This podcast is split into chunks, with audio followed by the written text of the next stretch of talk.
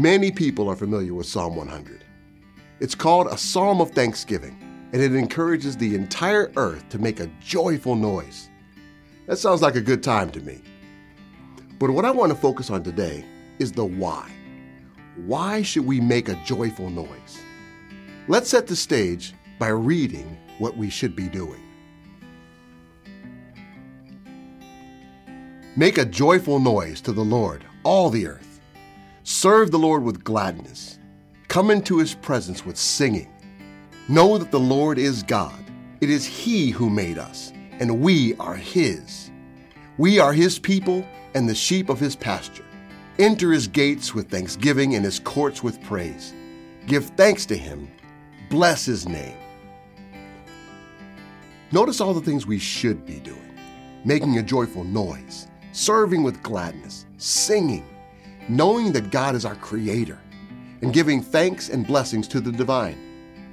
While these verses can be instructional, if you're like me, you often want to know why you need to do something.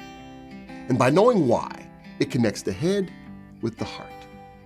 Our actions become linked to heartfelt emotion, and what might have been routine, mindless acts suddenly become infused with meaning.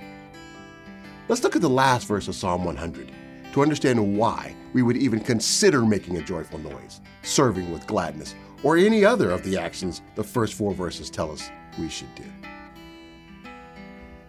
For the Lord is good, his steadfast love endures forever, and his faithfulness to all generations. The reason we respond with a joyful noise and thanksgiving is because God is good. But verse 5 does more than leave the definition of good up to our human imaginations. It defines God's goodness as steadfast love and faithfulness. The phrase steadfast love can be more expansively defined as kindness or love between people, or the idea of giving yourself fully to another. God gives steadfast love fully to each one of us and we know this by Jesus' crucifixion, where God's Son endured the hatred and mistreatment of humankind so that we could be brought into the triune relationship. We also have evidence of the fullness of God's steadfast love through the gift of the Holy Spirit, our helper and comforter who lives in us. The word faithfulness refers to trustworthiness in relationships. God's way of moving in the world reflects his loyalty and commitment to humanity. This trustworthiness in relationships was demonstrated by Jesus' commitment to people who were often marginalized in this culture, like women, children, and Gentiles.